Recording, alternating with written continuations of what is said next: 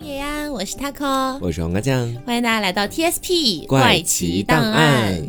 今天呢，要跟大家聊一些咱们中国的传统节日。是的，然后在这个传统节日里面呢，还会加上一些这个传统节日的由来，嗯，以及它在古代的一些传说呀、神话呀等等的。对，有一点点类似于咱们之前做的那个世界神话系列啊啊！我以为你要说溯源了。溯源，我们确定它成为一个系列了，是吗？呃，我觉得应该是可以成为一个系列。就是从马桶那一期开始，从马桶到同性恋，然 后 这次再到传统节日，好的，跨度太大了。嗯。那我们就先来给大家聊一聊小年夜，嗯，因为小年夜距离大家已经不远了。是，哎，你们家乡那边小年夜一般都是怎么过的呀？我们家乡那边好像小年夜过得不是特别隆重，嗯，我们也是，也就打扫一下。你们是这么简单吗？也就打扫一下，让大家聚餐一下而已。啊，对，我们家也就一个聚餐。我以为你们那边只是打扫一下，那不至于，然后就可以度过小年夜了。然后我印象里面好像是要烧个香、拜个佛这样子的，啊，仅此而已了。对。但是我今天研究了这些小年夜的传统之后，才发现有很多很多东西是我们可以做的。嗯。先说一下小年夜的时间，小年夜的时间呢是在腊月二十三或二十四或二十五啊，跨三天呢，很神奇。是一会儿我们会跟大家讲到为什么会有三。三天哈，是因为历史遗留的问题，从一开始它只有一天而已啊，嗯。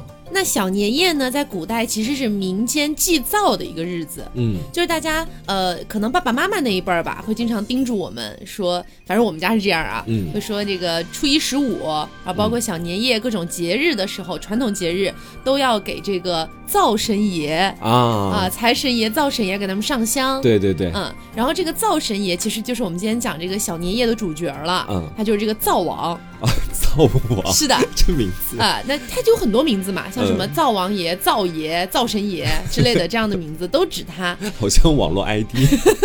然后为什么要祭拜他呢？是说，据说在这一天呢，灶王爷都要上一次天庭，嗯，去给这个玉皇大帝要报告这一家人的善恶啊，就这一整年做的一些事儿，通风报信儿。哎，通风报信儿，反正就是去汇报一下，然后让玉皇大帝来判断一下是赏还是罚啊。嗯，所以灶王爷呢，就是掌管你们这一家的这个善恶大事的。嗯，那么呢，在在祭灶的时候呢，就是小年夜这一天，大家就会把这个关东糖。说起这个关东糖，大家可能不知道什么东西，但是我说一个词儿，你们应该呃跟我差不多年纪的应该有印象，嗯，是麻糖。麻糖，其实我真的不太知道，可能这个是在安徽皖南地区不太风行这个东西。我也不知道，也有可能跟年龄有关系。那反正近几年我是没太看到了。是，就是我小的时候，呃，每到小年夜啊，包括过年的时候，都会有那个就是。长长的一个管儿，上面粘了很多芝麻。然后里面是那种空心儿的，或者有些是实心儿，但是中间是有那种小小缝缝的那种东西。有馅儿吗？里面没有馅儿，没有馅儿啊，就是单纯的麻糖。嗯，我觉得有一些听众可能知道。然后呢，在祭灶的时候就要把这个关东糖，也就是麻糖，去用火给它融化了。嗯。然后干什么呢？融化了之后，给它涂在灶王爷的嘴上。干什么？让他说甜言蜜语吗？对 啊，因为是这样的，就是呃，在古代的时候，每家每户的那个灶旁边都会贴一个灶王爷的画像。嗯嗯，因为为什么要贴？贴这个呢，首先是大家信奉，就是说灶王爷每年都会去给玉皇大帝汇报这一家的善恶嘛，嗯啊，然后呢，呃，民以食为天，对不对？嗯，你看柴米油盐酱醋茶这个东西，最重要就是柴，柴旁边其实就是灶，嗯，所以这个东西对古代的中国人来说非常重要，嗯，而且又加上古代的中国人吧，就是不像西方有一些国家一样，西方有些国家他们比如说一个小镇有一个面包坊，那么大家可能就一起去买面包就好了，作为主食嘛，嗯，但是中国古代。还不太有这个面包这个概念，大家就是自己蒸馒头啊，自己吃大米啊，这样自己种稻子呀，然后自己吃。是的，所以说这个灶还是很重要的。是，嗯，所以他们就会在这个灶旁边贴一个灶神爷的这个像，保佑一下。嗯，然后呢，给他涂上这个糖的原因，就是希望他不要在玉帝面前说坏话，哎，就是嘴巴甜嘛，那说的就，哎，对对，就是这个意思。然后在古代呢，还有一个传统是说，男不拜月，女不祭灶。就是说，啊，月是月亮，月亮月亮，对，就是说，男人不可以去拜月亮，女人不可以去做祭灶的这个习俗。当然了，我们现在也说了男女平等啊，男人也可以拜月，妈祖显灵。我天天拜月。吸收日月精气哈。然后所以说呢，在古代的时候去祭祀灶王爷的时候，基本上是只能用男人的啊。所以说，其实这个祭灶这个传统，就是因为大家信奉说，每年小年夜这一天晚上，那灶神爷就会上到天庭向玉皇大帝去汇报了。哦，原来大家呃必须要祭拜一下的。嗯。然后关于祭拜的具体操作还是有的，因为我刚刚说了，在古代每一家每一户他可能都会在那个灶台旁边贴有一个灶神的画像嘛。嗯。有的时候旁边还会有一个灶王奶奶。是他老婆吗？是。我也不太清楚啊，反正就是可能会有两个画像，有的时候只有一个画像。嗯。然后经过一年，你知道贴在灶台旁边，你想一下，都是农村的那种土灶嘛。是。所以整个就是可能会被熏得有点发黑。嗯。啊，所以在这个情况下呢，就要给它扎一个那个草马。草马是什么？就是用那种稻草或者枯草一类的东西给它扎一个马，然后放在它旁边。就有一句话叫做“上天言好事，回宫降吉祥”。嗯，就是说祝他就是那个上天庭上的比较方便啊，回来的时候也回来的比较方便，给他扎个马，嗯，然后再用那个就是糖给他糊住嘴巴，嗯，然后这样子就跟他一起烧掉，这样子，这个这个过程就叫做辞灶，嗯，然后新年了之后呢，再买一副新的画像，又把灶神爷重新请回来，这个意思。哦，啊，所以大概是这个样子。这简直就是一些居民和灶王爷共同通了口气而欺骗玉皇大帝的故事，但是中间会有几天，就是那个灶神爷。所谓的去天庭，然后呢，再到新年之后把他请回来，中间会有一个时间差。嗯，那么这几天呢，中国古代的人就会觉得说，那大家就可以暴饮暴食一下啊，聚众呃呃那个赌博一下呀，就打打牌呀，打打麻将什么的。嗯，对，大家就会稍微放纵一下下，是这个样子的。嗯，那刚刚讲这个灶王爷，灶王爷又是怎么成为灶王爷的呢？嗯啊，说是灶王爷本来是天上的一颗星宿。但是呢，他因为犯了一些错误啊，就被玉皇大帝呢贬到人间了，当上了这个东厨司命。他就是负责呢，在各家各户的这个厨灶中间去记录人们是怎么生活的。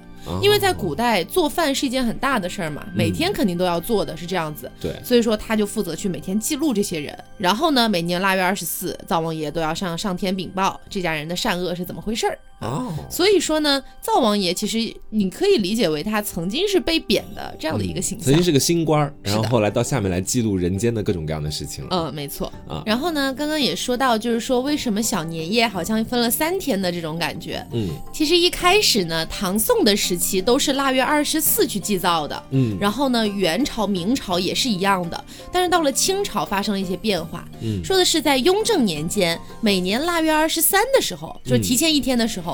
皇帝都要到坤宁宫去祭神，也就是向天地神明去汇报一下。哎呀，我今年这个皇帝当的怎么样？是啊，有没有风调雨顺啊之类的？寄一个福报。对对对。那顺便为了节省开支，也就把灶王爷一块儿给拜了哦，嗯，所以说才变成了慢慢就变成了王公贵族也都纷纷的在腊月二十三去祭灶了，提前一天了都，是的，所以后面就变成了一个什么一个说法呢？就是官三民四传家五，就是说官府他们的小年是腊月二十三过的，哦，然后一般人家呢是腊月二十四过的，嗯，但是沿海一带的居民就遵守了传家的一些传统，嗯，所以就变成了腊月二十五。去过，原来是这样，就是不同的怎么说阶级，他们其实过的日期都不一样。是的，所以特别是受一些官府的影响比较重的一些北方地区，嗯，然后这个民间风俗就更加逐渐演变成了二十三号过了。哦，原来是这个样子。嗯，所以其实大家现在去看那个日历，就会发现小年夜它可能标注了两天，嗯，二三二四都是。是，你说这个其实我是有印象的，因为在我们家好像是大家一块聊天的时候，我们家那边南方应该过的是二十四，应该过的是二十。南方普遍都是二十四。对，然后呢，我们家里面人聊天就会说，可能是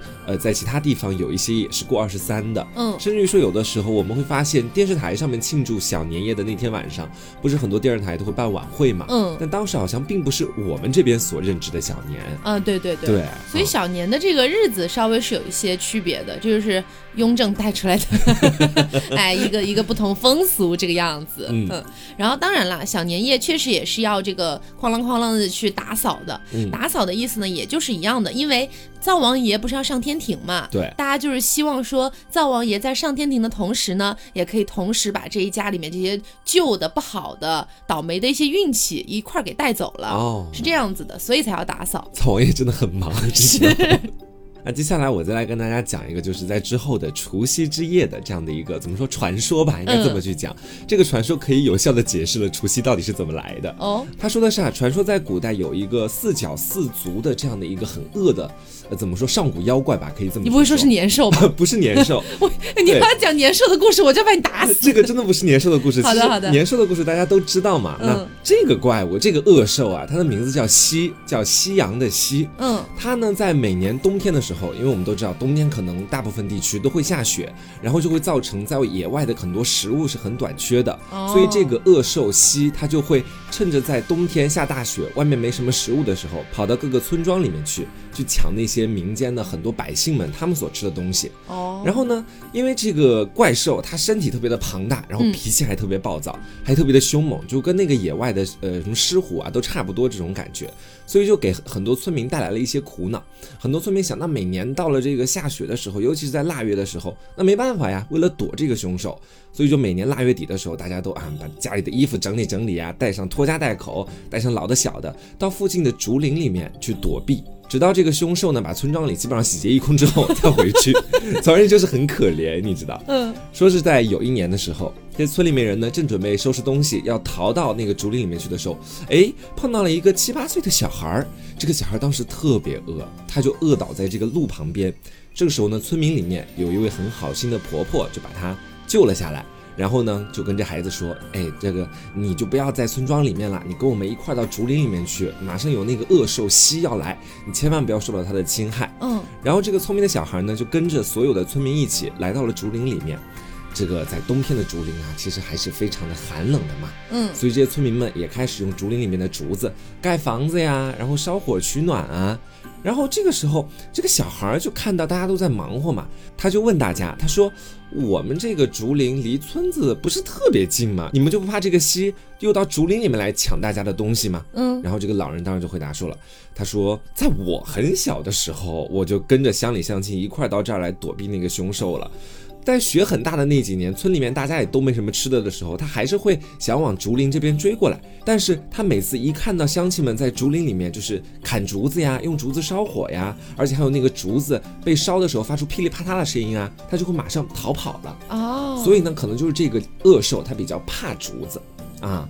然后呢，这个孩子我们在前面说了，他是个聪明的孩子。对，他想了想，告诉大家说：“我有一个办法可以除掉这个恶兽，然后让大家今后就不用在腊月里面的时候还要跑到竹林里面来了。”嗯，当时大家一听说都非常高兴啊，说：“哎，你有这个办法，你快说说到底是怎么回事儿。”然后这个小孩就告诉大家说：“啊，你们多砍一些竹节儿，那个竹节就是竹子，不是一节一节的嘛？嗯，啊，给它砍好了，然后呢，把他们都带到村子里面去。今天晚上全村的人都可以去回家。”啊，都可以回家去过，然后呢，各家的门口都放上一块红布，这样就可以了。等到明天天亮之后，这个恶兽我保证他就再也不会来了。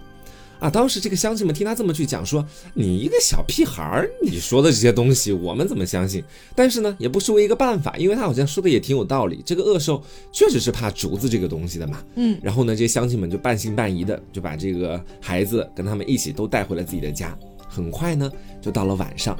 然后啊，村里面人都害怕呀，因为毕竟是个小孩说的，你不知道说的到底是真的还是假的，没有人敢睡觉。大家都在自己家门口挂了红布条，然后就很害怕这个恶兽他会选择其中一家当为突破口，所以呢，村民们就都集中到了这个村子里面中间的这个地上，然后就把这个从竹林里面带过来的碎竹子呀，把它点好了，点起了火，大家一起抱团取暖，然后饿了的话就从家里面拿一点吃的东西出来嘛。说是到了这个凌晨的时候。啊，果不其然，这个恶兽蜥它就来了。大家听到这个叫声，就就迅速的恐惧的都缩成一团了。这个聪明的孩子他特别有勇气，他就告诉大家说：“哎，我告诉大家，我去把它引过来，然后呢，大家就往火堆里面扔我们守了一夜的这个碎竹节儿，就大家都只要在这里站着就好，我去干什么危险的一件事情。”啊，对他真是有勇气，放得下心的。对，然后呢，这个好心的老婆婆啊，就原本救他那个老婆婆，原本还想拉一拉他的，没想到他跑得太快了，他已经到了村口了啊。然后呢，他就看到这个西正想往这个村子里面闯，然后还破坏了很多东西。于是这个小孩就对着那个恶兽大声喊说：“你每年都来呀，对你过来呀，啊，你害得百姓们不能安居乐业，我今天一定要给你一点厉害。”你说这个恶兽哪经得起这样的挑衅，对不对？迅速就向他追了过来，然后呢，追着追着，他发现，哎，各家各户门口都挂了红布条，不敢进了啊，不敢进这个家门了。于是呢，他就继续追这个孩子，追这个孩子，追到了村民们都在的那个空地上面。然后这个时候，这孩子就大喊说：“乡亲们，往火里面堆这个碎竹节儿啊，快点往里面扔呐！”当时这么迅速跟大家讲。可是啊，这些猪队友们很不给力，大家都被这个恶兽吓坏了，僵住了，你知道吧？没有往里面去丢那个碎竹节儿。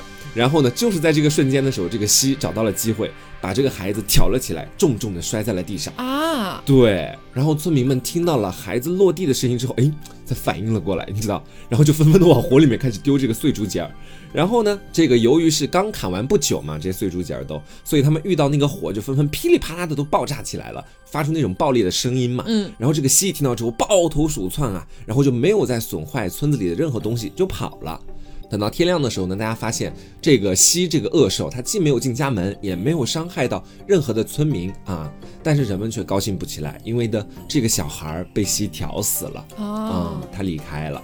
而这一天刚好就是正月初一，正月初一的时候才发现这孩子被挑死的。他们做的那些抵抗恶兽西的事情，都是在大年三十晚上做完成的，嗯，所以叫除夕。对，然后这个孩子呢，他的名字就叫做年啊。就是过年是有这样的一种讲法的。然后我不知道大家还记不记得有一句古诗啊，叫做“爆竹声中一岁除”啊，有的有的，对吧？前面的爆竹可能不单单是指火炮的意思哦，也可能会是那个爆裂的竹子的意思，嗯，对吧？这么一讲，是不是也能讲得通？是，但这个故事大体上听起来跟年兽的故事其实差不了太多，差不了太多，差不离。因为好像在我国古代劳动人民的心里面，只要是个恶兽，他必定怕鞭炮，怕噼里啪啦的，怕红色，对，怕红色，所以这些故事基本上都没有什么悬念，你知道吧？是的，嗯嗯。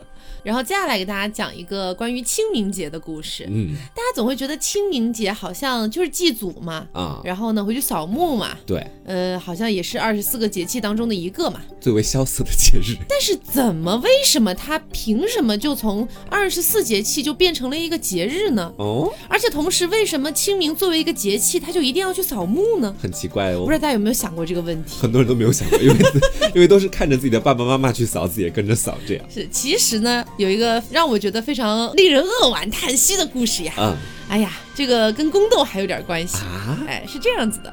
说故事呢是在两千多年前的春秋时期发生的。嗯，当时的晋国有一个国君叫做晋献公，然后这个晋献公呢有一个宠妃，她的名字叫做骊姬。嗯，这个骊呢是马字旁一个美丽的丽，姬就是那个女字旁一个臣啊，就那个姬是。好，那这个女的呢，她就是可以说长得非常的美丽啊，嗯，祸国殃民的那种美，必定是这样的女性角色，就是反正你想想妲己有多美，她就有多美吧，就这么个感觉。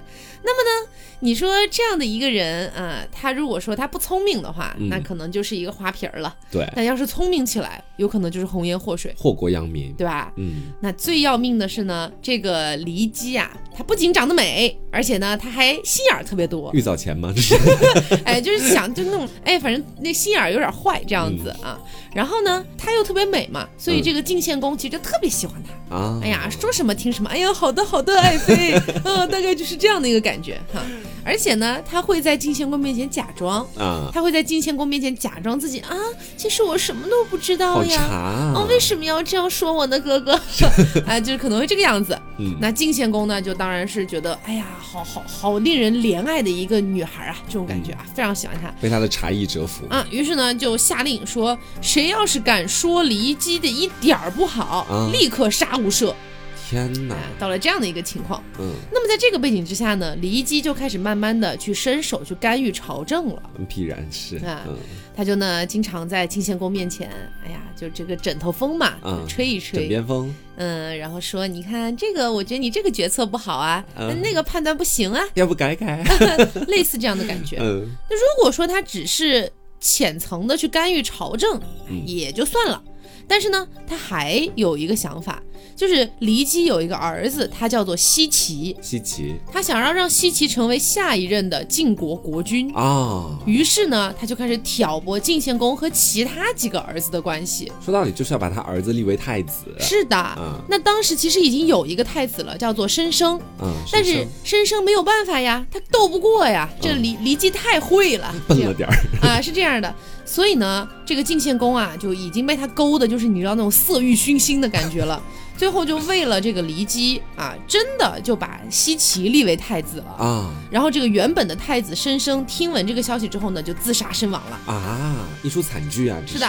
那同时呢，晋献公还有另外两个儿子，他们俩呢就只能被迫出逃了，因为是被骊姬所迫害嘛，他不容忍这个皇宫里面还有别的男人去威胁他儿子的地位啊，是这样的，所以呢，这件事情在历史上也被称为骊姬之乱。嗯，那么。讲到这里为止呢，跟清明节还没有一丝一毫的关系，哎，但是马上就要来了。嗯，就刚刚提到了一个人，他叫做重耳，也是晋献公的一个儿子，被迫出逃的一个儿子。是这个名字呢，大家可能没有什么印象。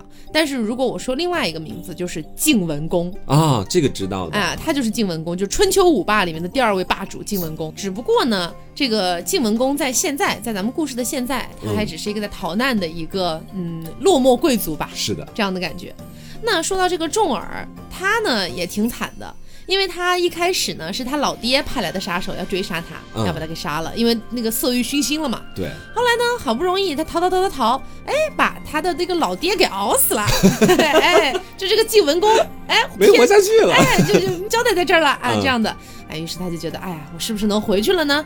结果呢，他的弟弟跟他一起逃出来的，不是还有一个人吗？嗯，他的弟弟叫夷吾，就跟他一起跑出来那个。然后呢，在秦国的帮助之下，又成为了晋惠公啊，哎，登基了。按理来说呢，这个他弟弟做了国君，对他也没什么影响啊，他应该能度过几天安生日子吧？是，但是不行，他的这个弟弟啊，觉得我哥哥重耳的这个才华还有能力都特别好。啊，特别优秀，特别适合当一个国君。嗯，那如果说啊，我就这样放任他在外面，那万一有一天他要回来搞我呢？嗯，他要来抢我的皇位呢？哎呦，哎呦，那不行，那不行。于是呢，他弟弟又派出了人去追杀重耳，这真的是无语。于是呢，这个重耳呢，就在这样的一个情况下，又开始了逃亡的生活。天哪！嗯，不过呢，虽然这个重耳逃亡逃得很惨。但是呢，你知道像那个年代嘛，啊，大家还是有那种拥军护主的那个心的，嗯，所以其实还是有那么一批晋国的老臣的，嗯，然后呢，死心塌地的跟着他，到处去逃难，忠心追随，嗯，就希望他有一天能够东山再起嘛，嗯。嗯，所以说呢，在咱们这个故事当中的一个很重要的角色就出现了，也是他们这个逃亡小分队里面的一个人，嗯，他叫做介子推，介子推，嗯。嗯，说是有一年啊。重耳呢，带领这个他的逃亡小分队逃到了魏国。嗯，然后呢，他身边有一个随从啊，真的是实在受不了了。又没吃的，又没喝的，又没穿的，哎，啥也没有啊。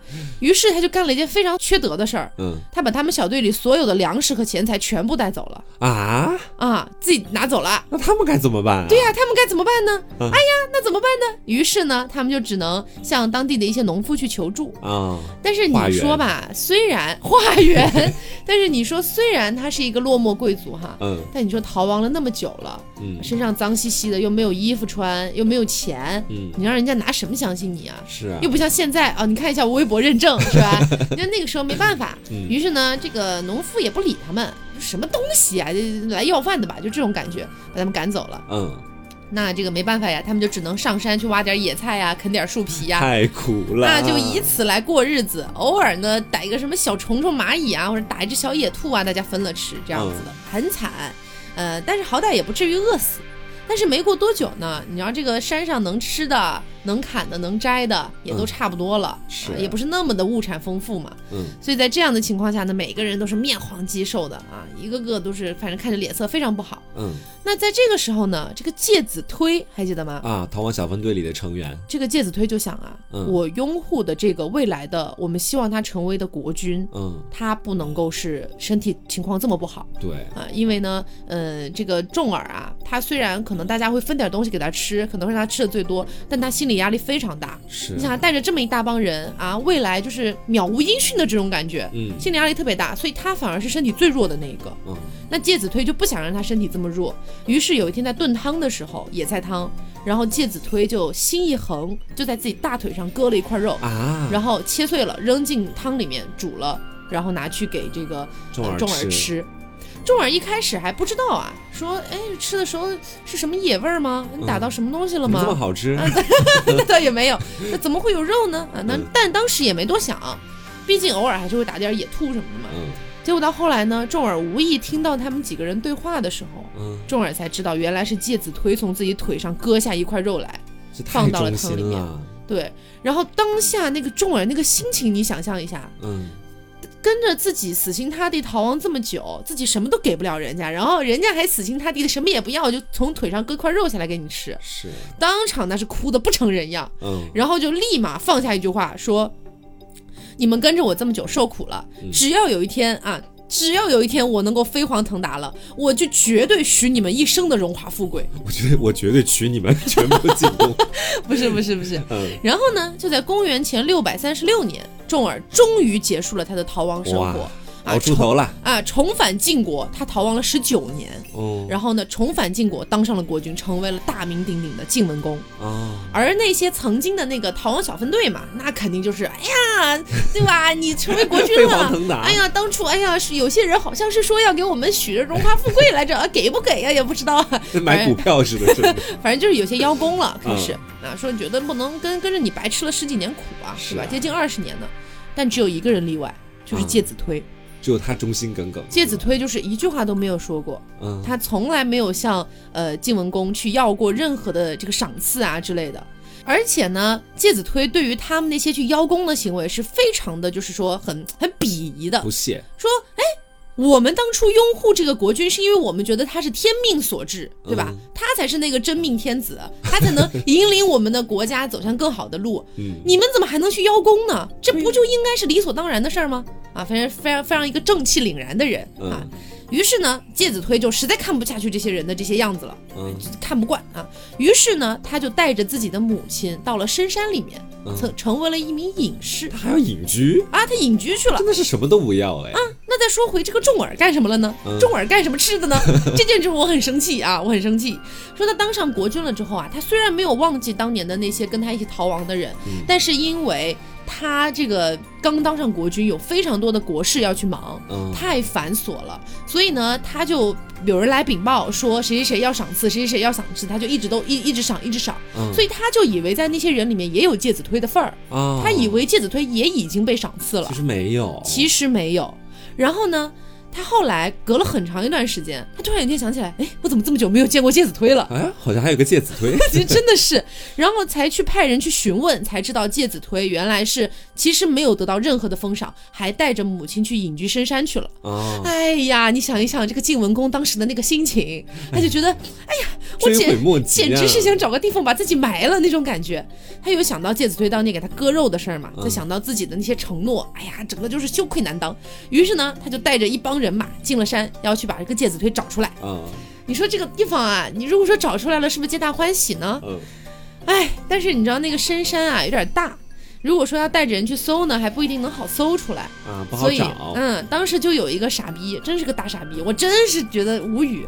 当时就给这个晋文公出了个馊主意，太馊了。他就跟他说：“哎，主公，你看要不这样。”你看这个山这么大，我们不如在山的三面放火，只留一路出口，这样子介子推肯定会从这个一路出口出来，我们就只要在这个出口处守候他就可以了。他真是个傻逼耶！哇，我真无语。结果，哎呀，我也不知道这个晋文公是怎么想的吧？虽然这也也有可能是野史哈，我也不太清楚。反正历史上是确实是这么说的。晋文公就说：“哎呀，好主意！” 他就真的在三面放起了火，他也不想想那个火你是烧起来怎么控制得住呢？对呀。于是把整个山烧得空空如也啊，也没有见到一个人下来。天，那不就直接被他烧死了吗？是的。烧完了之后呢？哎，这晋文公看怎么回事啊？怎么还没下来呢？他就又带着人马上去搜山了。搜山，搜搜搜搜搜，搜到一棵树旁，发现了介子推母子的尸体。哎呦，嗯，然后在烧焦的尸体的旁边留下了一封血书，就是埋在旁边的一个树洞里的。嗯，这个血书上面写的是：割肉奉君尽丹心，但愿主公常清明，柳下做鬼终不见，强似伴君作谏臣。倘若主公心有我，忆我之时常自省。臣在九泉心无愧，勤政清明复清明。哎呦，这故事听的人好窝心啊！啊，然后据说当时晋文公看到这封信的时候，哗啦一下子一口老血，一口老血就吐出来了，然后马上就晕过去了。啊，就是。根本就承受不了这样的事情。你想，其实介子推对于当年的晋文公来说，也就是当年还没有成为晋文公的重耳来说，其实是有非常大的恩情的。对，而且呢，他又是不求任何回报的，是一个完全的忠臣啊。是，然后就这样被自己放火烧死了。你想他得有多苦，多多多悔恨啊！他真的是一直活在对他的愧疚当中，但是也没做什么好事儿。我说实话，嗯。于是呢，为了哀悼介子推，晋文公呢就把介子推和他的母亲分别安葬在了那个就旁烧焦的那棵大柳树旁边。嗯，然后并且下令把那座山改为界山，啊介子推的介。然后呢，在山上也建了祠堂，并且把放火烧山的这一天定为了一个节日，叫寒食节。这个节日呢，他是下令告知全国，这一天禁止烟火，然后呢，只能吃寒食。民间的扫墓祭祖的活动也全部定在这一天，就在寒食节。而为什么后来转变到清明呢？是因为寒食节刚好是清明的前一天哦，嗯。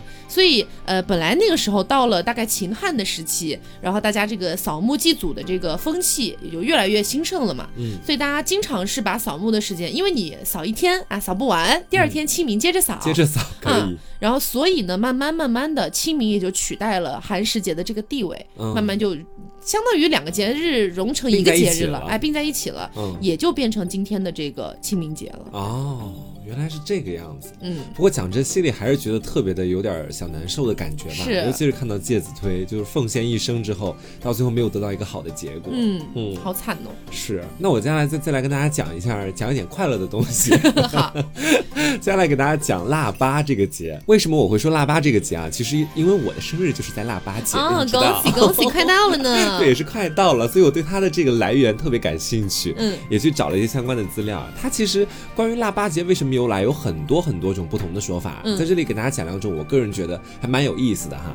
一个呢是跟这个朱元璋有关系，说他当年是落难啊，在这个牢监里面受苦，正到这个冬天的时候，哎呀太饿了，没有任何东西可以吃，他就从监狱里面的老鼠洞里面偷老鼠在吃的，你知道，从老鼠洞里刨出来一些红豆啦、大米啦、红枣啦等各种各样的五谷杂粮，然后就把这些东西熬成了粥。因为他在吃这个粥的时候呢，刚好是腊月腊八，而且这个粥也确实解了他肚子的那个燃眉之急。嗯，所以说呢，等到他后来做了皇帝啊，平定了天下之后，他就把这一天定为腊八节，而且把他在当时吃的那个粥命名为腊八粥。嗯，啊，这是第一个相对来说比较简单的。我还听说过一个说法呢，是说这个朱元璋他出身比较贫穷嘛，简直是个草根英雄。哎，草根英雄，然后从小就给地主放牛，嗯，啊，经常就是挨饿受冻的。然后有一天是腊月初八的时候，他就饿着肚子在草地上放牛，嗯，无意之间发现了一个田鼠洞，哎，就不是老鼠洞，他真的跟老鼠很有缘。然后呢，他就伸手去掏，哎，本来想掏一个田鼠出来把它给烤了，又掏出来五谷杂粮，又掏出来一堆田鼠贮存过冬的那种什么玉米啊、豆子啊这些东西。哎呀，小朱元璋大喜，于是呢，他就把这些杂粮洗干净煮了一顿，哎，就变成了这个腊八粥。也是他有生以来记忆中非常美味的一个美味佳肴。嗯，然后后来呢，也是到了这个他农民大起义做了皇帝，然后天天吃鱼吃肉的。嗯，但有一天突然想起来了，这个腊月初八这一天他煮过这个腊八粥，忆苦思甜了。嗯，他就要求厨师用五谷杂粮煮粥给他吃。哎，越吃越香，越吃越香。嗯，于是呢，他就下令全国都要于十二月初八这一天去煮腊八粥吃，还亲自取名腊八粥，所以这天就变成腊八节了。就是反正他跟老鼠是始终很有缘的，不解之缘。像你跟爸爸一样。然后我再来跟大家讲第二个腊八节的由来啊，这个其实是比较受到很多人所认同的一个传说啊。他说的其实是跟佛教有一点关系。我以为还是跟老鼠，不是。说这个佛教它的创始人，我们大家都知道叫释迦牟尼嘛。嗯。那这个释迦牟尼呢，他当时在他就等于说开始去悟这个佛道之前，他其实是一个太子。嗯。他当时就觉得说，那我既然要入这个佛门，我就希望我六根清净，我跟这些荣华富贵，我全部都要划清关系。嗯。当时大概这么想的，所以呢，他就到那个深山老林里面去苦修，啊，去苦修了六年，每天吃的都是，呃，比如说这个，反正就五谷杂粮嘛，啊，就这些东西，玉米、豆子、稻谷，对对对对对对对，小朱元璋大喜。然后呢，他当时是想用这种淡泊物质的这样的一种形式来去悟到这个佛教当中真正的那个道究竟在什么地方嘛。然后呢，他渐渐的呢没有去悟到真正的道，他开始去感觉得到是说世间的这么多人啊，就我们在人间里面这么多凡尘俗子，大家为了钱死，为了钱生啊，每天都在为着物质生活去奔波，这个是肯定达不到解脱的大道的。但是反观我自己，我执着于这个苦行当中，搞了六年，也只是让我的身心更加受苦而已。让我什么如枯木死灰一般，也不能够去证悟菩提，所以说也不能够去悟道。说到底就是，嗯，所以说呢，最好是舍弃苦乐两边，就是我既不让自己过得特别苦，也不让自己完全堕入到凡尘俗世当中呀。这不是我们的中庸之道吗？对他当时就说的是啊，要过着这个不苦不乐的中道生活，这样的话才能够走进那个解脱大道，才能够真正悟道。嗯，啊，他当时啊，就是在这个深山老林里面，不是原本一直过着苦日子吗？嗯，意识到这一点之后，马上就从苦行的座上坐了起来，说。啊，老哦不是老娘。是我今天我要下山了啊！我不想在这里再继续苦修了。但是你知道，他这几年一直吃的每天都特别的没有营养，讲到底就是啊，有一顿没一顿的。他是刚颤颤巍巍的、有气无力的走到这个山下的一条河当中，他说啊，我进去洗个澡吧，洗一下我这六年以来的污秽啊，在里面开始沐浴。但是呢，因为他形体实在太瘦弱了，竟然很疲乏无力的倒在了河边啊啊，都没有办法下去洗澡。然后过了一会儿，他呢就是扶着岸边的这个枝叶啊，还有石头啊。把自己站起来了，走不了几步，又瘫在了地上，啊，整个人是特别没有力气的一个状态。太虚弱了。对，这时候呢，河边路过了一个牧女，牧羊的那个牧啊。然后呢，这个牧女的名字叫难陀波罗，后面我不会再说第二遍，记得她是个牧女就行。好的，这个太绕口了啊！她是原本在河畔旁边的草丛上面去放牧，她忽然呢，她刚好在河边看到了我们这个太子，嗯啊，就是倒在这个河岸边有气无力的，她就迅速的升起了同情之心，然后就拿了这个乳汁来供养太子，不是他自己的乳汁，吓死我了，吓死我了，吓死我了！他放养那些牛羊的乳汁应该是，好的好的，但是这里的乳汁其实也没有做特别详细的解释，我。个人觉得应该不会是拿他自己的乳汁去喂啊啊好的，然后呢，这个太子就接受了这个牧女的一杯乳汁啊，这个美味实在是没有办法用各种语言来形容。嗯，反正总而言之就是喝完之后五体通畅，而且渐渐的恢复了力气。然后呢，他就刚好就是走过了这个河，来到了这个迦耶山的一棵繁茂的菩提树下。嗯啊，然后在这个树下的时候，他终于悟到了。也就是他是原本从山上走下来，因为太累了啊，但是没有力气悟道，然后喝了这杯乳汁之后啊，走到菩提树下，然后才开始去悟道的。所以说呢，这个就是后面到了我们现在很多的在佛教里面啊，大家每到这个腊月腊八这一天，他们就会用这个五谷还有各种谷物，然后就煮粥供给这个佛，就是也就称为腊八粥嘛，嗯，也就传到了今天，然后这个风气也在民间开始越来越流传，成为了民间的风俗之一。总而言之，大家就想通过这种方式来纪念一下当时这个释迦牟尼到底是如何在菩提树下悟道的。啊，就通过这种方式的，因为佛教徒好像我不确定是不是所有佛教，好像在佛教里面吃这种五谷杂粮，也是很多的教徒基本上都会去这么做的。哦，可我还是更相信朱元璋的故事。这个故事其其实流其实流传的蛮久，然后大家接触的也蛮多的。嗯。啊，所以今天就是开坑一个小系列吧，啊，就是这个溯源，然后同时也跟这个世界神话传说有一些关系，嗯，然后之后呢，我们可能也会再做一些跟国内包括国外的一些不同的节日，它的背景是怎么来的？对，其实我们今天准备了很多很多的资料，是的，是的，嗯，没有想到这么快就时间足够了呢，对的呢。好，那也希望大家能够喜欢今天这期节目，嗯，还有包括大家想知道一些不同的什么类型的节日，比如说。呃，圣诞节应该就大家都知道了啊 之类的。那为什么会有平安夜呢？啊啊，类似于这样的一些问题，是大家好奇的，都可以在评论区里面大家一块来聊一聊。嗯，然后我们也可以从评论区里面看看有没有就是可以跟大家一起来做个节目的这样的一些素材。嗯，那谢谢大家，那希望大家能够喜欢今天这期节目。那我是 taco，我是王酱，那我们下周再见喽，拜拜。